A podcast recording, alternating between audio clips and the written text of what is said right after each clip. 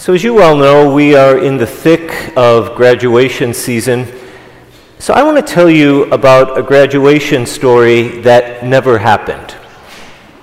I have a very dear friend who's a mom, and several years ago, her daughter, brilliant, brilliant young woman, got a full ride scholarship to a very prestigious university all expenses paid, and this was totally based on merit. There was no legacy fluff here or anything like that. And shortly before she was ready to start, her boyfriend, and this wasn't just some typical high school relationship, they were very committed, likely going to become fiance to each other. He was in a horrific accident. And it's the kind of thing where he was going to require not days or weeks, but likely months of therapy. And his situation was such that there weren't a lot of people around who were going to be with him in that long process. So his girlfriend, my friend's daughter, dropped everything, dropped going off to school that fall. Now, she could have worked it out. With a lot of commuting, if she could just be part time, she still could have entered the program.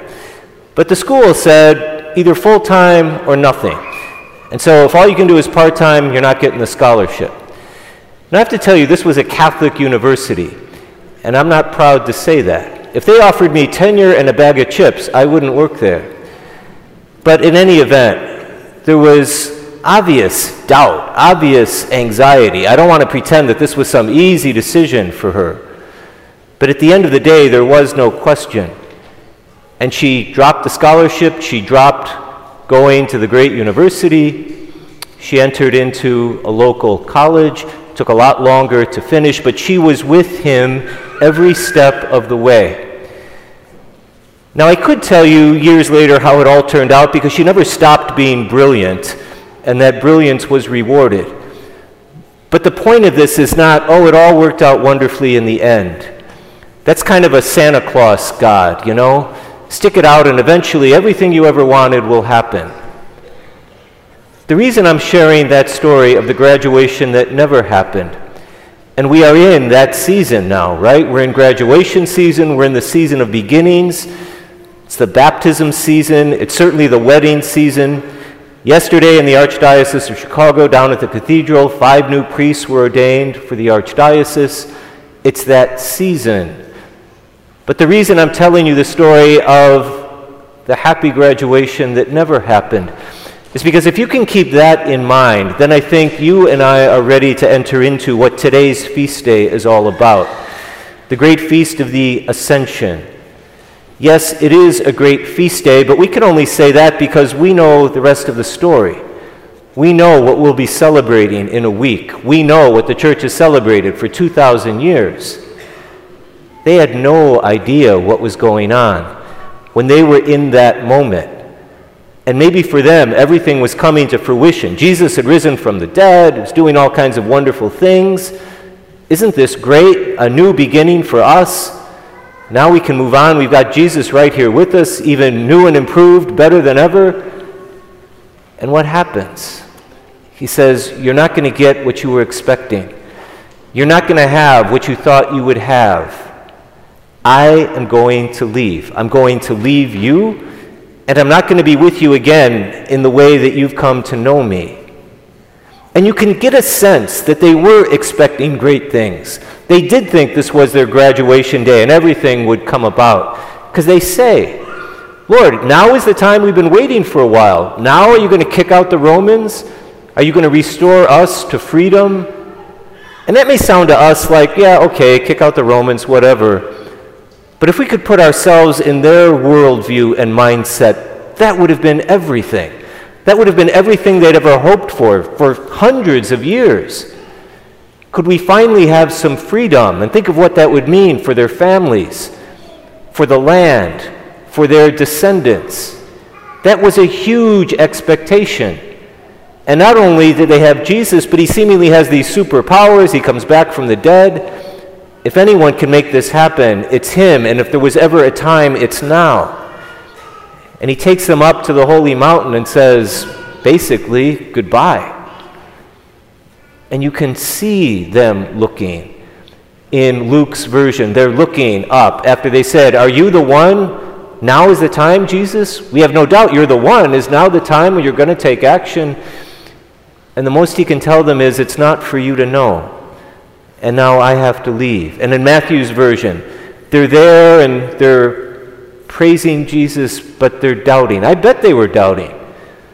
Where does this leave us? Where do we go from here? And the reason there's something in that to celebrate is because it enters us into what, at the end of the day, is the core of the Christian spiritual life. And that's, as I said earlier, a God who is not a Santa Claus, a God who does not simply listen to our every need and then magically it all happens. And then the lie that can creep in is that, well, if you didn't get what you thought you wanted, then was this worthwhile? Is this just a charade? Is this a fairy tale? And plenty of people leave their faith more or less for that reason.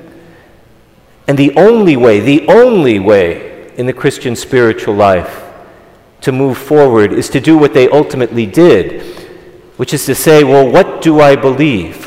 Whom do I trust? And if I have trust, I can't just say I have trust.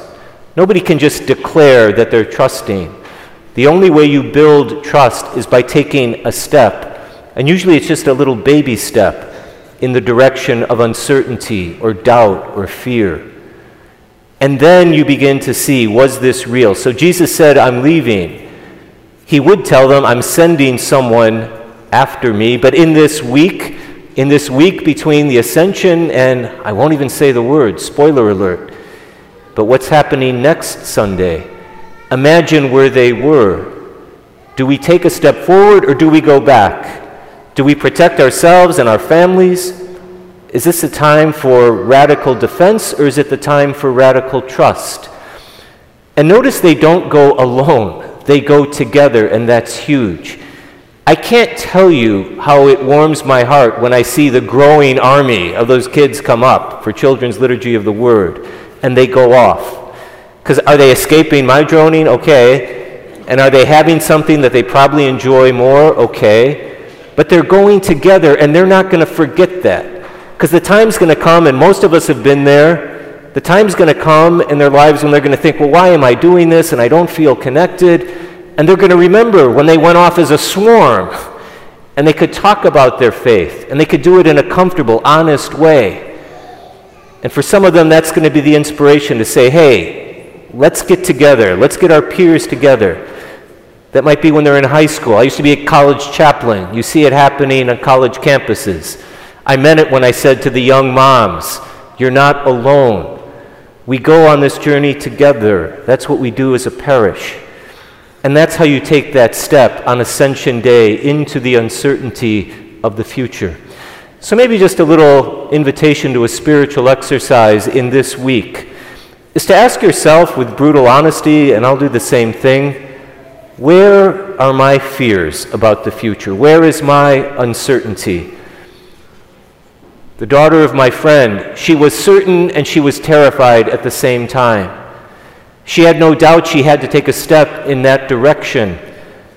But she was also very, very uncertain and afraid of what that would ultimately mean because she knew what she was saying goodbye to. But at the end of the day, in the Christian spiritual life, love and only love can overcome fear. So if there is fear or doubt, maybe it's big for you right now, maybe it's very subtle, so that's wonderful. But whatever it is, take a step in that direction where you feel God in your faith nudging you, where love seems to be directing you. Don't go alone. Find a partner, bring it into prayer, and then see how it goes. You can never move beyond Ascension Day without taking a step in the direction of fear or doubt. But I promise you, we wouldn't be here all these years later if it wasn't the right step in the right direction.